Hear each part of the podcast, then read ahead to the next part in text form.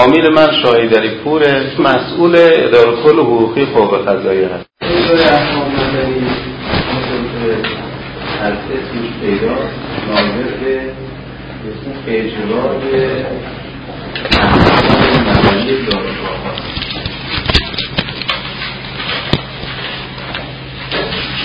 اما مقرراتی که در ارتباط با اجرای احکام مدنی شما می‌کنید منحصر به احکام مدنی نیست.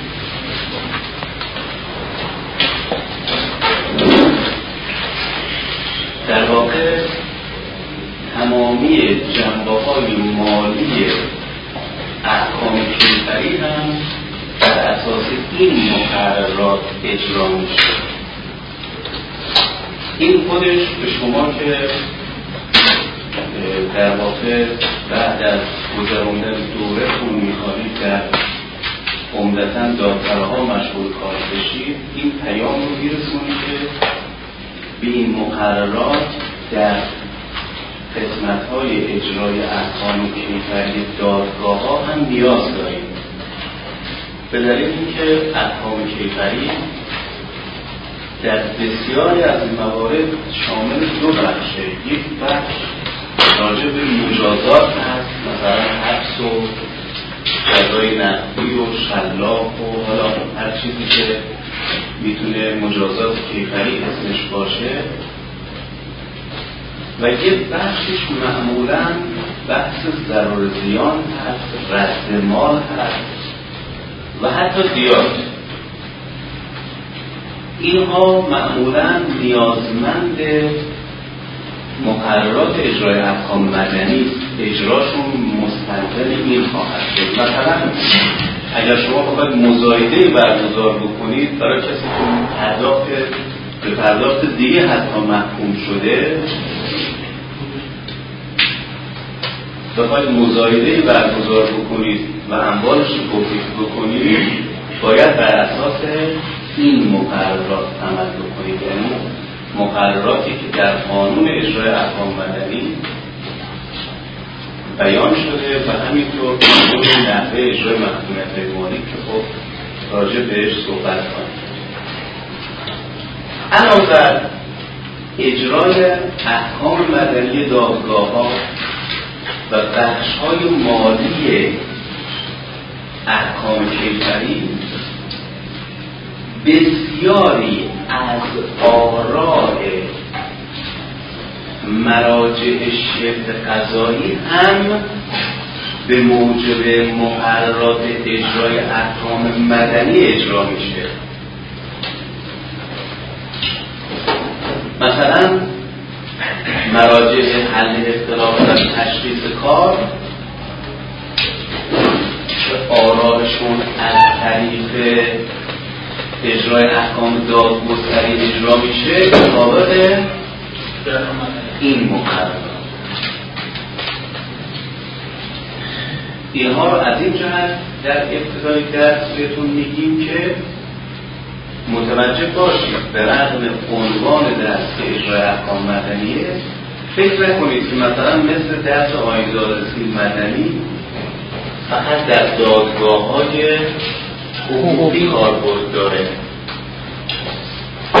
حوزه کاربرد مقررات اجرای احکام مدنی از آراء دادگاه های حقوقی فراتر هست. تقریبا مثل مباحث مربوط به ابلاغ در آین دادگاه مدنی که می‌دونید مقررات ابلاغ هم در آین دادگاه مدنی اومده در جاهای مختلف کاربرد. شما از همون مقررات در حتی آین دادگاه کیفری استفاده می‌کنید.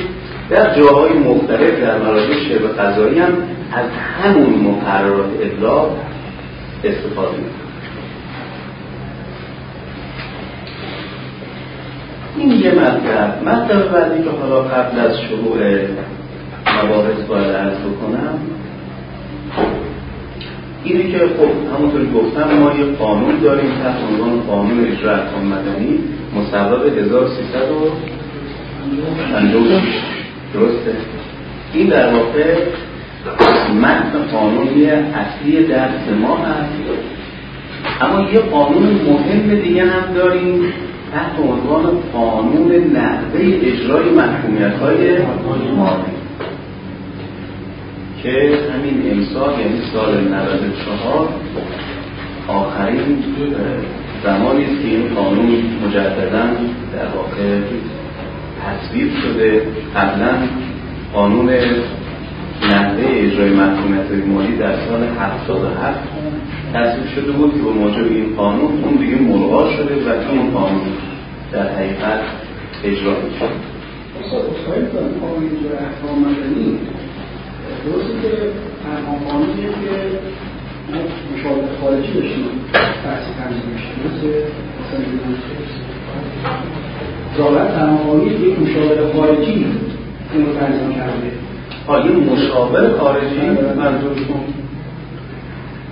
به هر حال این که این روی مشاهدی مشاور استفاده کردن یا نه من هیچ اطلاعی ندارم. ما بسیاری از قوانین قبل از انقلاب رو اقتباس کردیم.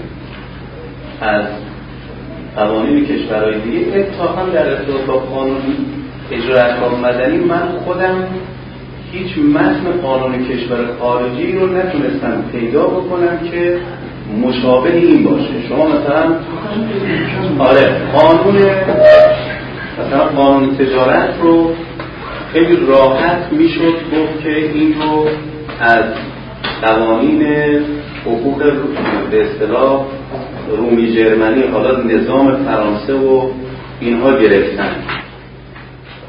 یا آین دادرسی مدنی خیلی روشن میشه بگی از اونجا گرفتن. اما اینکه قانون اجرای احکام مدنی رو مثلا ما به طور مطمئن بگیم از حقوق فرانسه مثلا گرفتن و قانون اجرای احکام مدنی فرانسه مثلا این مواد داره این این مواد داره این ماده شبیونه حداقل من چنین چیزی رو پیدا نکردم. احتمال داره از یه جایی استفاده کرده باشم یا از چند تا سیستم استفاده کردم. من حداقل متنی رو در این ارتباط ندیدم. حتی این خدمتتون عرض در ارتباط با قانون مدنی ما در گذشته حتی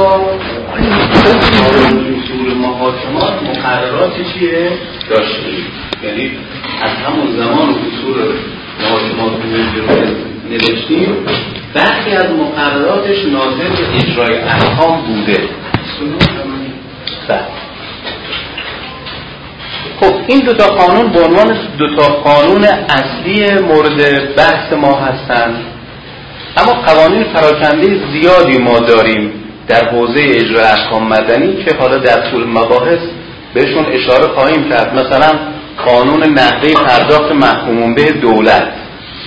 مشابه همین در ارتباط با شهرداری ها اینها مسائلی است که حالا در طول بحث خواهیم گفت. منتها دو تا متن اصلی قانون ما به اصطلاح مسائلی که مربوط به درس ما هستن همین دو قانون هستن. و یک ویژگی هم داره که قانون نحوه اجرای محمد جدید هست و شما در این درس به مطالب جدیدی برخورد می‌کنید که احیانا بر اساس معلومات شما که مربوط به قانون قبلیه یه مقداری تفاوت داشته باشه. این هم دومین مطلبی که به عنوان مقدمه باید خدمتتون عرض می‌کردم.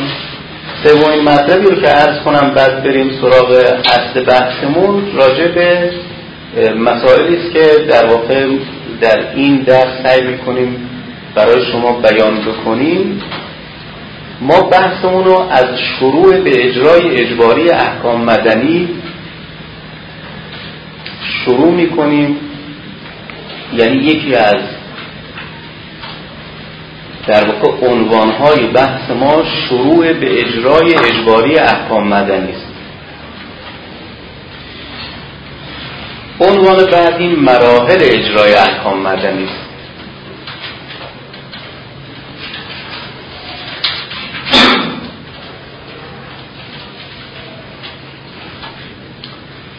یکی از عناوینی که بحث می‌کنیم اعتراض سالس اجراییه.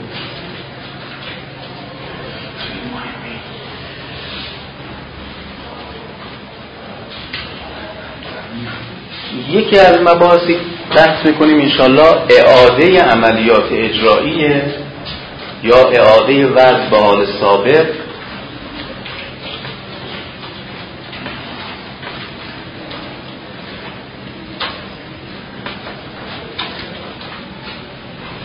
راجع به اجرای حکم غیابی صحبت می‌کنیم و در پایان البته اگر فرصت پیدا بکنیم مباحث مربوط به اعثار رو اعثار از محکومون به از قانون نحوه اجرای محکومیت های مالی رو مطرح می‌کنیم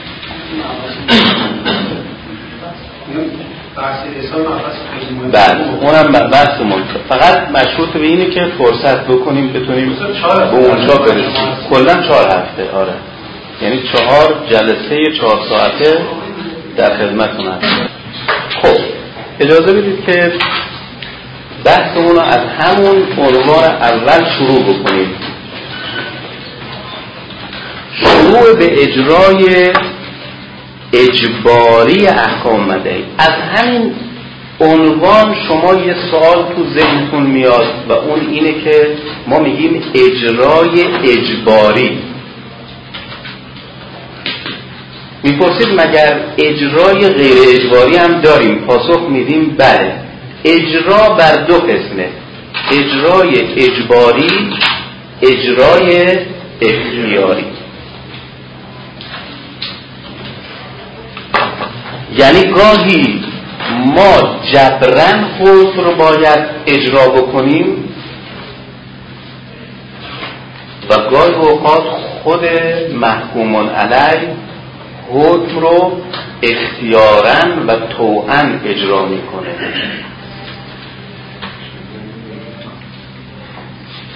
سوال. آیا اصل بر اجرای اجباری است یا اختیاری؟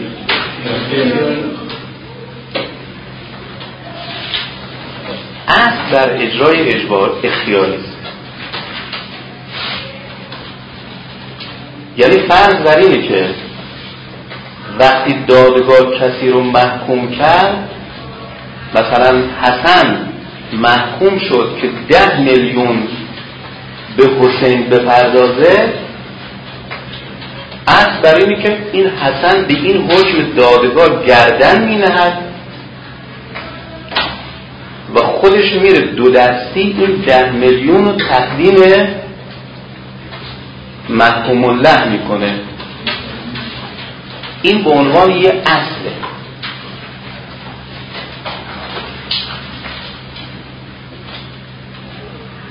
کما که در همه قراردادها اینطوریه. اصلا کسی که با کسی قراردادی میبنده اصل بر اینه که تعهد رو سر موعد به موقع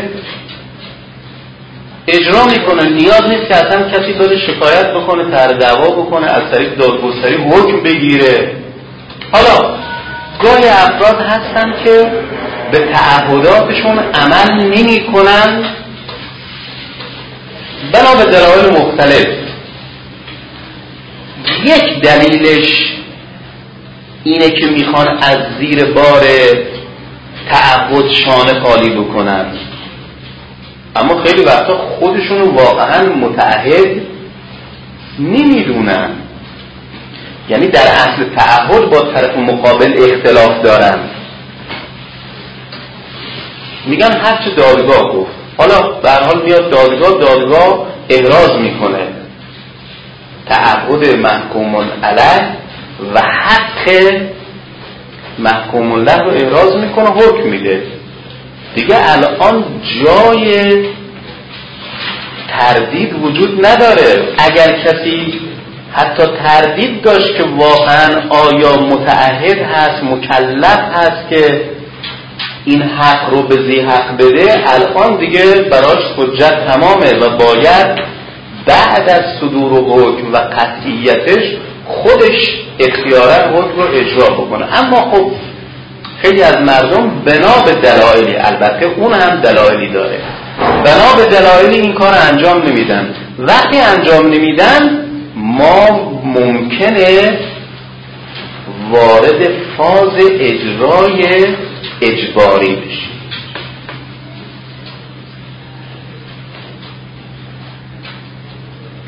خب برای اینکه ما وارد فاز اجرای اجباری بشیم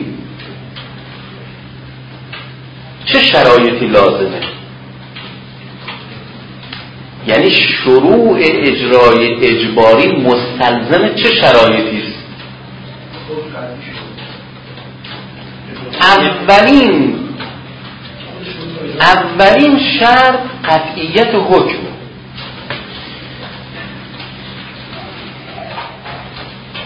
همونطور که دوستمون گفتن حکم تا وقتی قطعی نشده ما نمی‌تونیم وارد فاز اجرای اجباری بشیم. این مسئله در ماده یک قانون اجرای احکام مدنی بهش تصریح شد.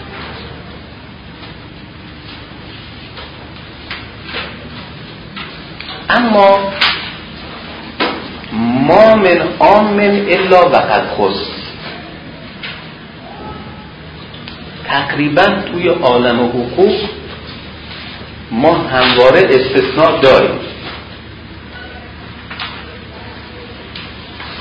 و اصلا خیلی هم میگن علم حقوق همین علم استثناها هست. یعنی کسی حقوق دانه این استثناها رو بدونه چون اون قواعد و کلیات دونستنشون خیلی هم کار سختی نیست. استثناءا گاهی ممکنه حکم برای اون که قطعی نشده اجرا بشه به میگیم اجرای موقت احکام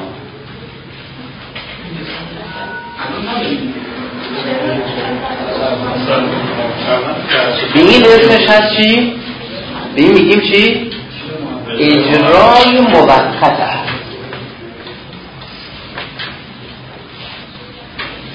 اگر قبل از قطعیت حکم اجرا بشه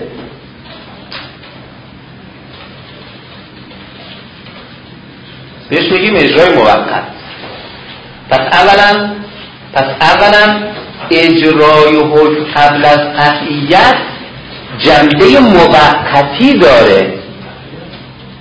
پس نتیجه می‌گیریم که حتی به طور استثنایی هم که قبل از قطعیت قانونگذار اجازه اجرای حکم رو داده فقط می‌تونه به صورت چی باشه؟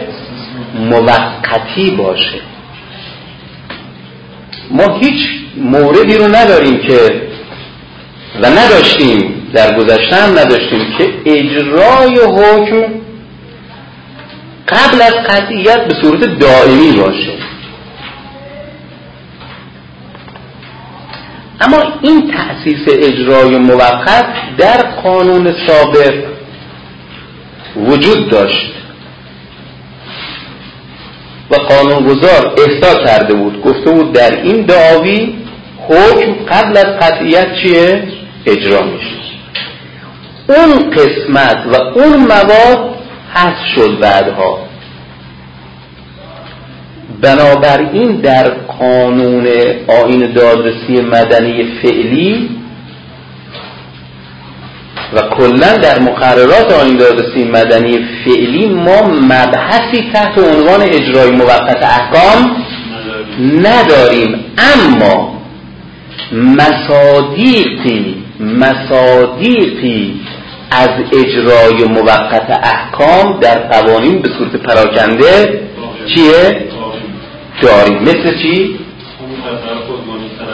احسن ماده 175 کسی ماده 175 داره آین مدنی رو بخونه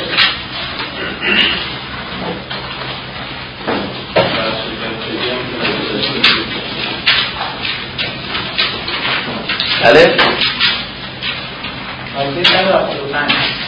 در صورتی که رأی صادره مبنی بر رفع تکلف عثمانی یا مزاحمت یا ممانعت باشد بلا فاصله به دستور مجلس صادر کننده توسط اجرای دادگاه یا رابطه دادگاه اجرا خواهد شد. و در و در اساس تجدید نظر مانع اجرا نمی باشد ببینیم درخواست تایید نظر مانع اجرا نمی باشد یعنی چی؟ یعنی هنوز رأی قطعی نشده. بله؟ تازه درخواست تایید نظر هم کرده. ولی میگه بلافاصله اجرا میشه. این یک اجرای موقت. حکم ورشکستی هم همونجور که دوستمون گفتن ماده 417 قانون تجارت. اونجا پیش بینی شده که حکم ورشکستی به محض اینکه صادر شد قابل اجراست گرچه قابل تعیین نظرخواهی هست. اجرای موقت جز قواعد عامله تکلیف بر قاضی یا به تشخیص قاضی. یعنی چی؟ چنبه تکلیفی داره برای قاضی یا می‌تونه سب کنه حکم قطعی بشه بعد مسلحت در اینه که حکم همین الان اجرا بشه. توی ورشکستگی که لزوما باید این کار چیه؟ صورت بگیره. حالا توی این رفع تصرف عدوانی اگر خودش خود خواهان عجله نداشته باشه ما هم عجله نداریم. اما توی بحث ورشکستگی حتی مورد متفاوته. توی بحث ورشکستگی باید فورا این کار صورت بگیره. چون اونجا می‌دونید از نظر خواهان و اینها خواهان ممکنه خود ورشکسته باشه ممکنه طلبکار باشه ممکنه دادستان باشه. اونجا ما حرف گوش اون چیه؟ نمی کنیم و اصلا هدفمون از مخراج ورشکستگی حفظ حقوق یه سری اشخاص گسترده هست که اصلا توی دادرسی ما هیچ دخالتی ممکنه نداشته باشن. بنابراین اونجا لزوما باید حتما این کار صورت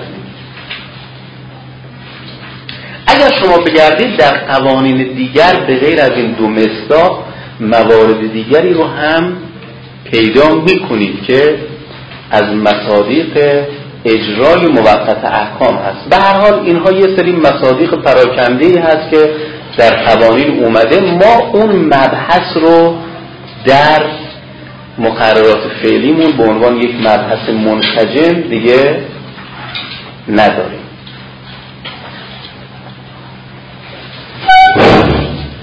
این اولین شرط. پس شد نتیجه خلاصه این حرفای ما در این قسمت این شد که رأی اصولا باید قطعی بشه. بعد ما بتونیم وارد فاز البته شرایط دیگه هم باید فراهم بشه. این یه شرط. اگر همینجا قطعی نشده باشه ما دیگه وارد شرایط بعدی چیه؟ نمیشیم. دیگه اصلا منتفی بقیه حرفا دیگه اصلا جای گفتن نداره. مگر موارد استثنایی که گفتیم از مقوله اجرای موقت احکام هست و در حال حاضر کاملا جنبه استثنایی داره. کسی سوالی داشت؟ اصلا در این مقوله نیست. اصلا جو کاری به بحث ما نداره. رفتی به بحث ما نداره. بله اصلا هیچ رفتی به بحث ما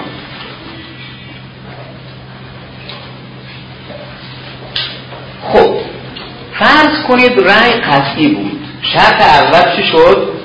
محقق شد. شرط دوم چیه؟ شرط دوم اینه که رأی باید چیه؟ ابلاغ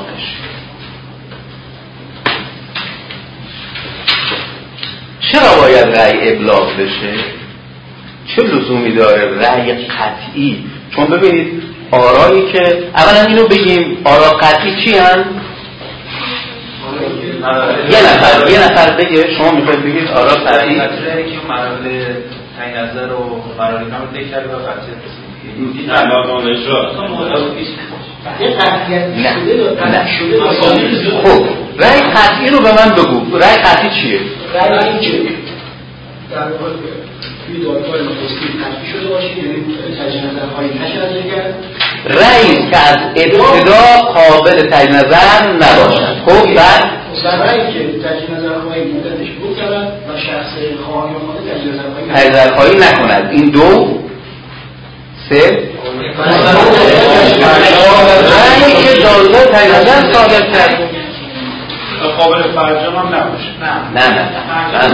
نه اونو نداریم. ببینید ما دو تا اصطلاح داریم دوستان. برای تو ذهنتون بنشینه. برای اینکه تو ذهنتون بنشینه همین الان توجه بکنید. ما یه رأی قطعی داریم. یه رأی چی؟ یه رأی نهایی. برای اینکه برای اینکه همیشه تو ذهنتون بمونه رأی قطعی رو رفتش بدید به چی؟ به قابلیت تجدید نظر. و برای اینکه رأی نهایی رو تو ذهنتون بشه همیشه رفتش بگید به قابلیت چی؟ فرجام. این تو ذهنتون اینجوری به هم رفت رأی قطعی یعنی رأی دیگه یا قابل تجدید نظر نیست. مثل آراء زیر 300 هزار تومن در شرایط فعلی. بله؟ یا مهلت تجدید نظرش دیگه تمام شده بازم دیگه شما نمی‌تونید تجدید نظر خواهی بکنید به خاطر چی؟ به خاطر این مهلت 20 روزه تون تموم شده یا اینکه تجدید نظر خواهیتون کردید دادگاه تجدید نظر رأی داده اینجور رأی رو ما بهش میگیم رأی چی؟ قطعی اما رأی نهایی چیه؟ رأی که یا قابل فرجام نیست یا مهلت فرجام خواهش تموم شده و مثل همونها یا اینکه دیوان کشور رأی فرجامیش رو ساده کرده. خب ما اینجا صحبتمون از رأی قطعی است. صحبتی از رأی نهایی چیه؟ نکردیم.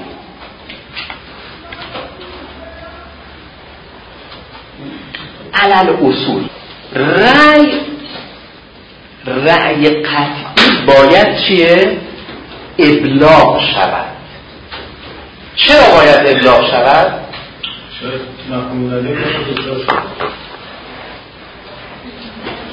شاید بخواد خودش اجرا کنه. یعنی درسته. به خاطر حرفی که اول گفتیم. گفتیم چی؟ گفتیم از بر اجرای اختیاری. پس فلسفه لزوم ابلاغ رأی قطعی همینه یکیش همینه. مگر ما نگفتیم که اصل بر اجرای اختیاریه؟ بله؟ بله. خب ما باید بهش ابلاغ بکنیم رأی قطعی رو. تا اینکه در واقع اگر دوست داشت بتونه از طریق عادی و بدون هیچ گونه زور و اجباری وظیفه خودش رو انجام بده و رأی رو اجرا بکنه. اما فلسفه های دیگه هم داره. دیگه چی به ذهنتون می‌رسه؟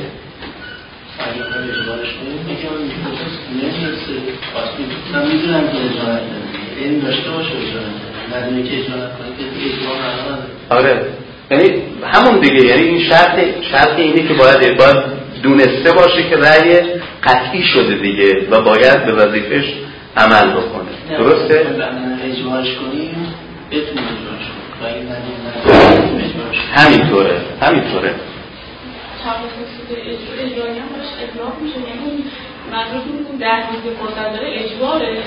اصلا چرا چرا ما اجرایی صادر کنیم؟ خب وقتی می‌تونیم با ابلاغ خود رأی رأی قطعی درسته؟ اون رو در شرایطی قرار بدیم که اگر خودش می‌خواد رأی رو اجرا بکنه چرا ما علیهش اجرایی صادر کنیم؟ اجرایی میشه تو مرحله بعدی. فرصتی که ما باید منتظر اجرا رأی اولیه باشیم. اگر انجام بدهد یا ندهد بعد دوباره اجرایی تقاضا بدیم اگر اون اولیه اجرا نشه فقط هم اجرایی اجرا بشه در روز منتظر یعنی عملکرد اختیاریش باشیم شما قبول دارید اجراییه خودش یه زحمت مضاعفیه. رویه که کسی نه. حالا این که در عمل اکثریت به شکله این رو هم هیچ کس هنوز آمار نگرفته ها.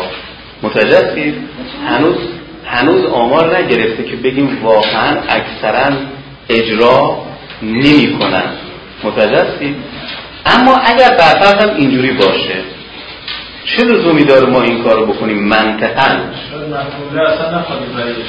بله. اجراییه حالا میگیم اجراییه مال زمانی است که خود این محکوم الله می‌خواد از طریق اجرای اجباری وارد این فاز بشه که حالا توضیح میدیم اون فلسفه اون چی هست. برحال شما باید رأی قطعی رو ابلاغ بکنید. یک همونطور که دوستمون گفتن برای این فرد این فرصت داشته باشه که از طریق اجرای اختیاری رأی رو چکار بکنه خودش اجرا بکنه. یک فلسفه دیگری هم وجود داره و اون استفاده از طرق فوقلاسه هست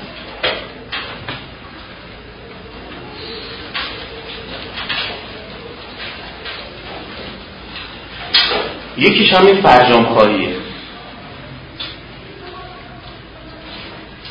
گاهی اوقات رأی به رغم اینکه قطعیه اما قابل فرجامه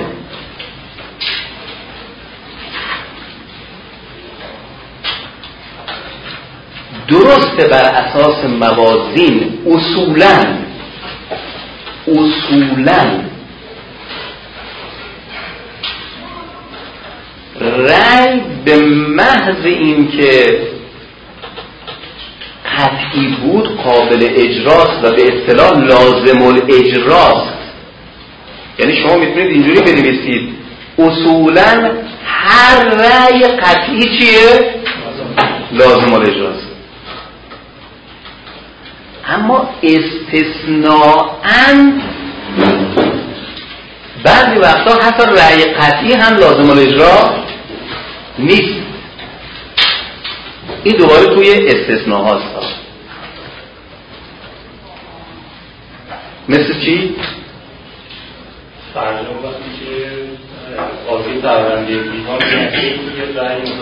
نه اون حالا اگر فرجام پایی بکنه اون اگر فرجام پایی بکنه اصولا رأی قطعی لازم الاجراست اما استثناءا رأی به رغم اینکه قطعی شده ولی هنوز لازم الاجرا نیست.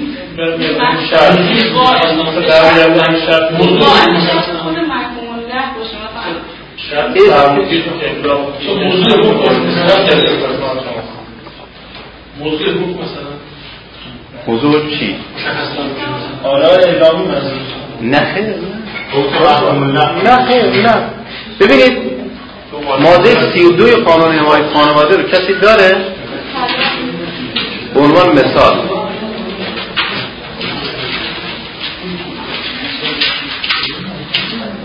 قانون حمایت کسی همراش هست؟ بخونید ماده 32 رو.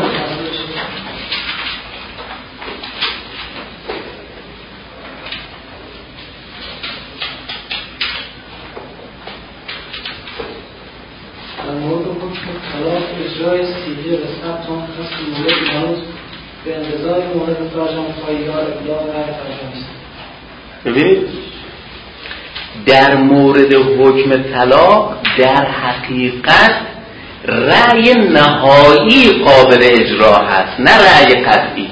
در مورد چی؟ در مورد حکم طلاق. ماده 32 قانون حمایت خانواده. آره آره. موارد کاملا استثنایی وجود داره.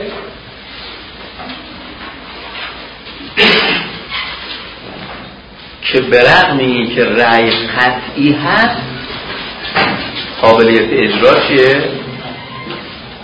ولی اصولا اصولا شما باید اصل بر این بگذارید رأی قطعی لازم الاجرا هم چیه؟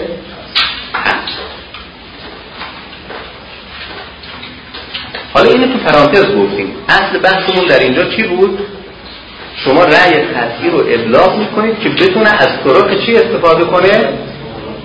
طرق فوقلاده که مهمترینش فرجام خواهیه در اینجا درسته؟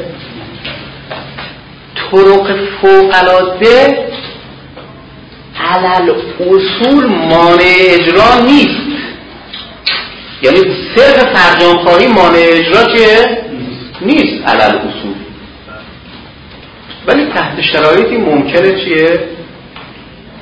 دستور توقف اجرا صادر همین که قانون جدید نحوه مقبول مالی وقتی قطعی شد به صرف ارائه دادخواست اجرا نمیشه دادخواست احسان وقت طلبی اجرا نمیشه اینم نه نه نه نه نه نه نه نه نه نه راجع به اون صحبت می‌کنیم اصلا خلط نکنید مبحث متفاوته اصلا اون بحث احسار رو اجرا نمیشه چی اجرا نمیشه بازداشت اجرا نمیشه رنگ اجرا میشه کار نداره حالا اجازه بدید راجع بهش صحبت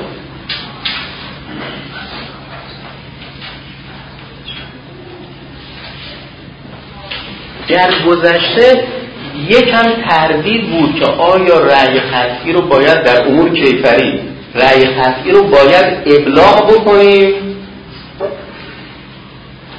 بعد چون اونجا اجرایی نداشتیم که.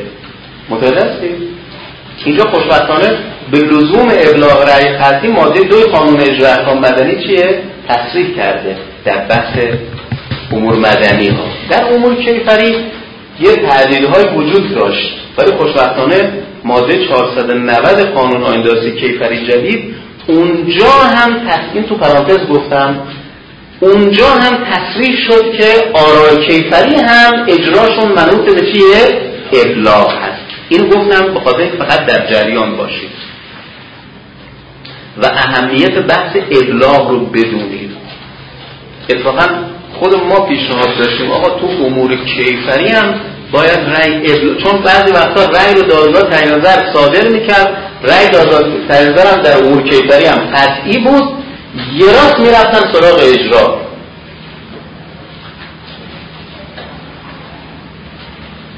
مثلا طرف رو میریفتن تو خونش می‌گرفتن میبردن تو زندان. آیا به نظر شما این کار درستیه؟ ها؟ من دارم میگم شما می‌خوای یه مسافرت بری باید ساکتو ببندی با دو نفر خداحافظی بکنی یه جایی یه چیزی برداری بذاری بگی آقا اینا اینجای اونا اونجای فلانه همینجوری یه دفعه برداریم بریم ببریم طرف تو زندان هنوز هم نمی‌دونه رای قطعی شده خودش حتی در همون امور کیفری هم از بر اجرای اختیاریه. یعنی اینقدر باید پسر خوب اصل ها اصل برای اینکه اینقدر خوبی هست باید ساکشو بگیر دستش بیاد اجرا احکام بگه آقا من اومدم حکم اجرا کنیم غیر از اینه ها اصل برای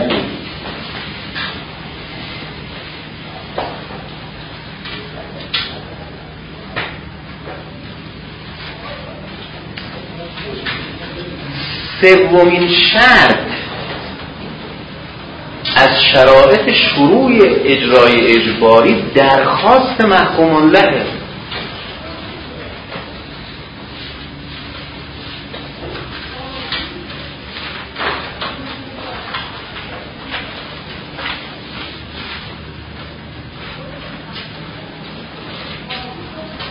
به این مثلا باز همون زیل ماده دوی قانون اجرا مدنی تصریح کرده.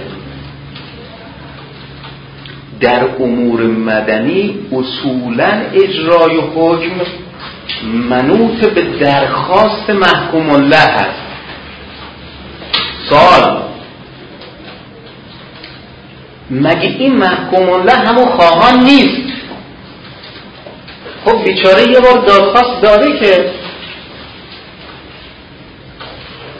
اومده در دادگستری طرح دعوا کرده. چرا جداگانه باید درخواست اجرا بکنه؟ این چه این چه چه, چه حرفیه؟ شما میگیم جداگانه باید بیاد درخواست اجرا بکنه. زمان طرح دادخواست و زمان اجرا گرفته باشه محکوم چی؟ شاید در بین زمان زمانی که می‌خواد درخواست اجرا کنه توافق کرده باشه با محکوم به این خاطر که به حق هست این معمولش جدا کار بخواد به حقش برسه یا نه. احسن. ببینید اولا دوستان اینجور نیست که فکر کنید هدف هر کسی که سر دعوا می‌کنه اینه که به اون پوله ماله حقه هرچه هست برسه. اتفاقا خیلی وقتا هدف اثبات و احراز حق و محکوم شدن طرف در دادگاه هست به همین علت سه برابرش خرج می‌کنه پول وکیل میده که حاکم بشه. این براش مهمه.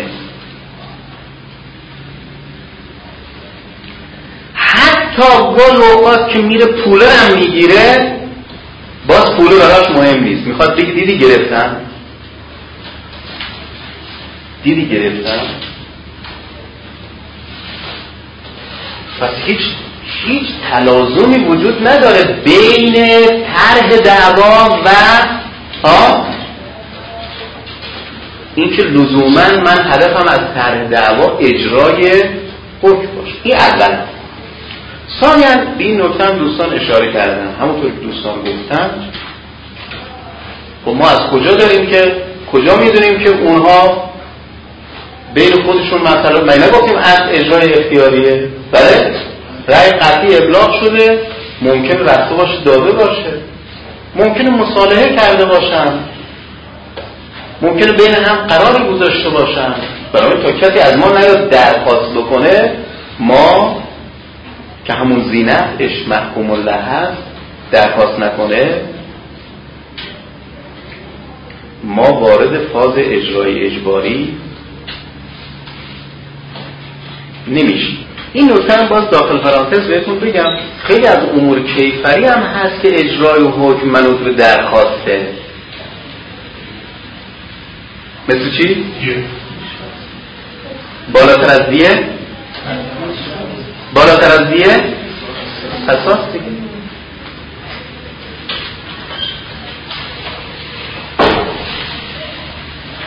خب. اما در امور مدنی بعد از درخواست ما چجوری میریم سراغ اجرا؟ با صدور اجرایی. اجراییه چیزی هست که ما توی آین دادرسی مدنی تو اجرای احکام مدنی داریم توی اجرای احکام کیفری چیه؟ ها؟ اجرای احکام کیفری به معنای همون جنبه های کیفریش ها حالا ضرر زیانش چون بر اساس مقررات آین دادرسی مدنی اونجا هم اجرایی صادر میشه بعد از اونی که ایشون درخواست کرد ما باید اجراییه صادر کنیم. پس میشه شرط چهارم چی؟ صدور اجراییه که خیلی روشنه. ابلاغش و سپری شدن مهلت مقرر.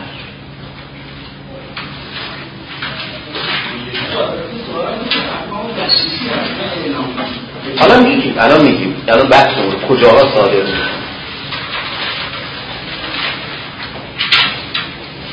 صدور اجراییه ابلاغ اجراییه و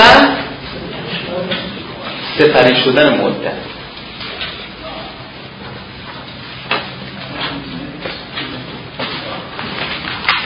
حالا دوستمون به نکته اشاره کردم که اینجا هم جزء درس ماست و ما باید بگیم در امور مدنی کجاها اجرایی صادر می شود اولا اصل بر اینه که اجرایی صادر می شود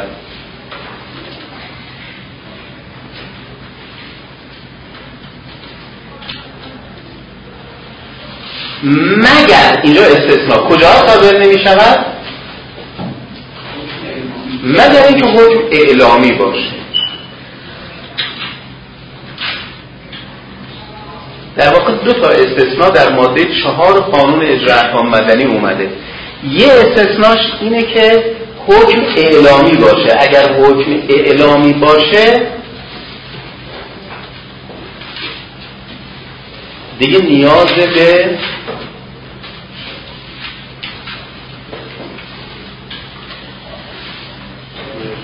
اجرایی نداره.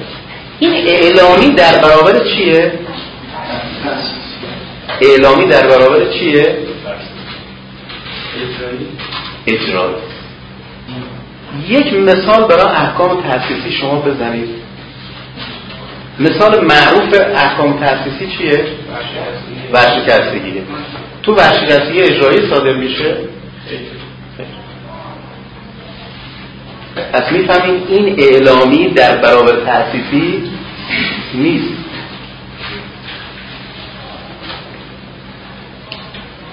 البته نه لزوما از این مثالی که من زدم.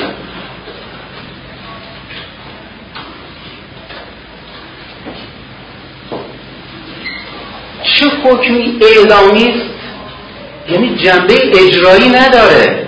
یعنی بنا نیست طرف بره. بله؟ محکومون علی محکومون علی بره یک کاری انجام بده.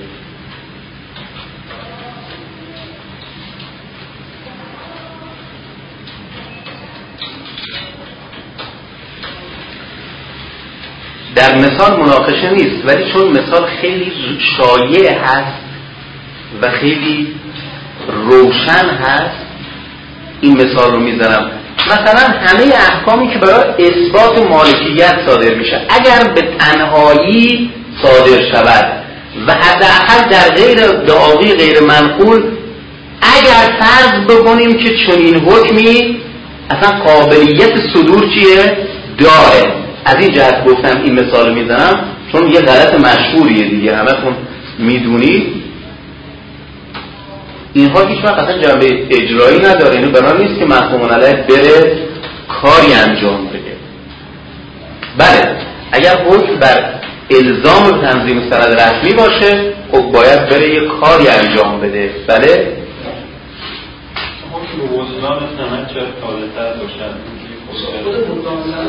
بطلان سند. آره جنبه اعلامی داره دیگه. بله. آره. اگر سند رسمی باشه باید از طریق مراجع مربوط باشه میره تو استثنای دوم. شما بفرمایید بطلان معامله. فرق نمی‌کنه. فرق نمی‌کنه. اثبات معامله با بطلان معامله فی نفسه به نظر ما اصلا قابل تر نیست. متوجه ولی عملا تر می‌کنن. حالا یه جاهایی البته میشه. مثلا در اجرای ماده دوازده قانون زمین شهری احراز تاریخ معامله. متوجه او حالا از قانونی هم امکان پذیره. من نمی‌خوام وارد اون بحث بشم. شما حالا کار نداشته باشید کجاها میشه نمیشه میشه شما به اون ما الان اون جنسش کار داریم درسته؟ جنس اینها اعلامی است یعنی بنا نیست کسی بره کاری انجام بده. در اجرای اون حکم عملی صورت بگیره.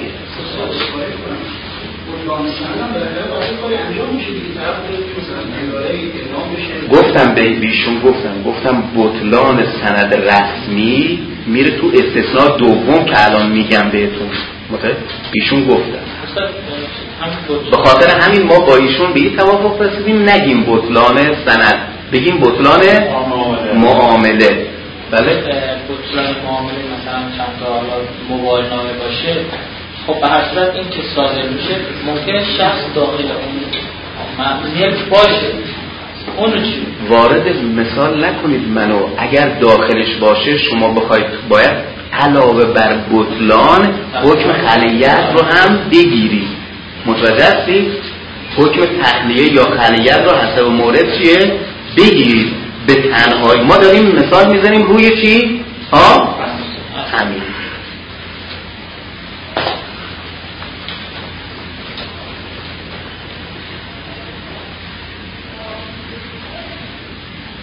البته اینو بهتون بگم. خیلی از احکام هر دو جنبه رو دارن. یعنی همین اثبات مالکیت رو گفتیم مستقلنش جای بحث داره.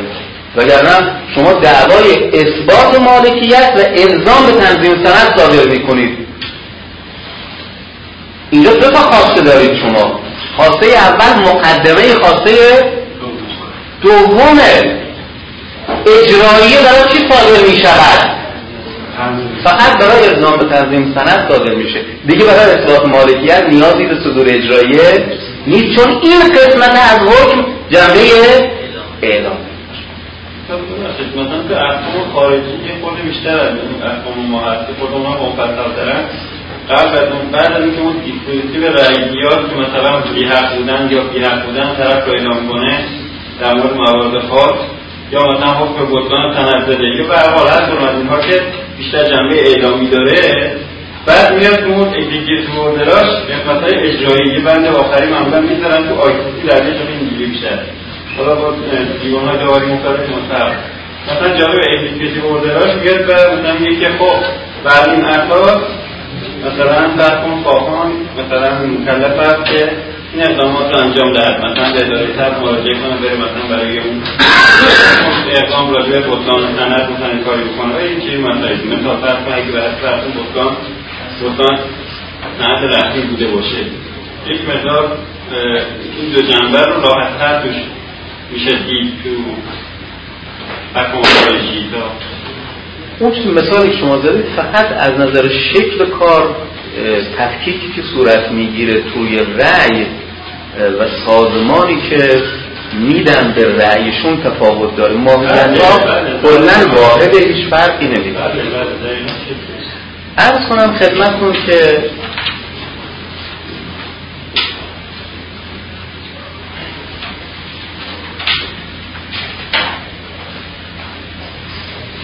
خب در این مورد فکر می‌کنم بیش از این لازم نیست توضیح بدیم. تقریبا این استثناء اول. استثناء دوم تو همین ماده چهار اومده. عرف جنبه اجرایی داره.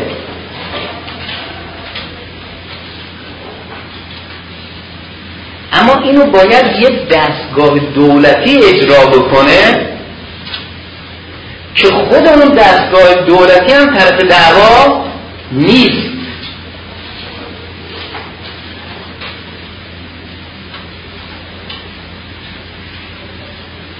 مثل همین ابطال سند که گفتیم. گفتیم میره تو استثناء دوم. ابطال سند اجراش بوده کیه؟ اداره ثبته اینجا اصلا احتیاج به صدور اجرایی نیست. بله اینجا باید یک کاری صورت بگیره. اما این کار به وسیله یه اداره دولتی باید صورت بگیره. چه لزومی داره ما علیه محکومون علیه اجرایی صادر کنیم؟ اصلا شما علیه او اجرایی هم صادر کنی مگر او خودش می‌تونه اجراش کنه؟ اجرای او دست یک نهاد دولتی. است برای خیلی راحتی نامه می نویسیم برای اون اداره دولتی میگیم آقای او چکار کن؟ اجرا. کن پس این دو تا استثناء گرچه شرایطشون با هم متفاوته ولی ماهیتشون باز چیه؟ یکیه. و اون چیه؟ این آقای محکومون علی بالاخره نباید کاری رو ها؟ انجام خب اجرایی چیه؟ اجرایی چیه؟ یه برگه هست حاوی قسمت های مشخصات محکوم الله. مشخصات محکومون علی و مشخصات چی؟ محکومون به. همون چیزی که تو دادخواست اسمش, اسمش خواسته بوده اینجا دیگه شده محکومون به. اون خواهانه اینجا شده محکومون له خاندهن اینجا شده محکومون علی. خب خواهان و خوانده که عوض نشدن همونایی هم دیگه. محکومون به ممکنه عین خواسته باشه یعنی دستن همون باشه ممکنه کمتر از اون باشه. البته بیشتر که نمی‌تونه باشه. مگر که در طول دادرسی افزایش پیدا کرده بازم خواسته فرق نمی‌کنه. به هر حال اون چیزی که در رأی دادگاه به عنوان محکوم اومده در این ستون در واقع در این قسمتی که مربوط به محکومون به هست قید میشه. پس می‌تونیم بگیم اجراییه یک برگی است که باید حاوی مواردی باشه که در ماده 6 قانون اجرای احکام مدنی اومده. که همونطور که عرض کردم مشخصات محکومون له و محکومون علیه و محکومون به میاد. در اجرایی مشخصات و حکم صادره هم میاد. یعنی میگن دادنامه شماره فلان که از فلان دادگاه صادر شده. یعنی شعبه 1100 و نمی‌دونم چهل دادگاه عمومی و حقوقی تهران. این هم مشخصات چیه؟ حکم صادره است که حتما باید در دادنامه قید بشه. یه نکته دیگه هم که حتما برابر ماده 6 باید توی اجرای قید بشه اینه که حق اجرا بر عهده محکومون علیه.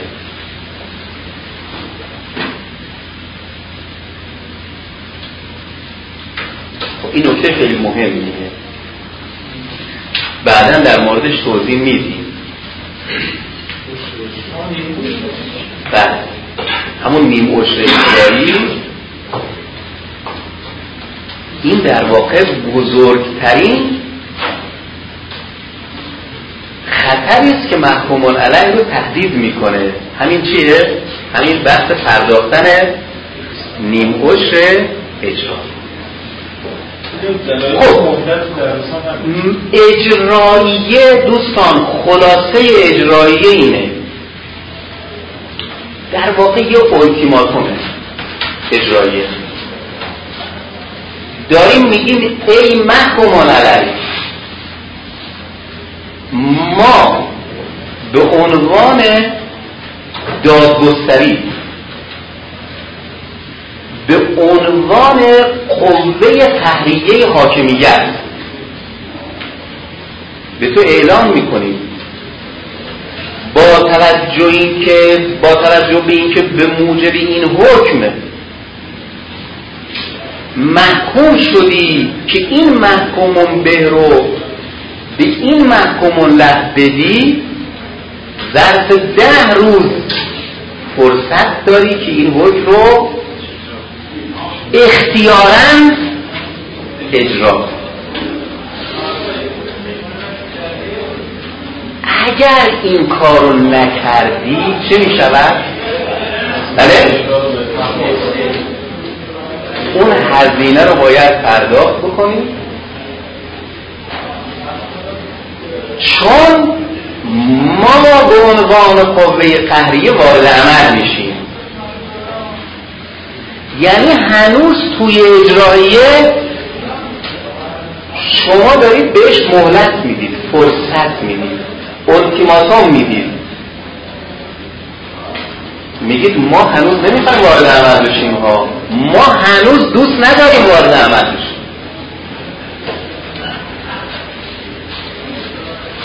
خوب خودت بیای ظرف ده روز کار رو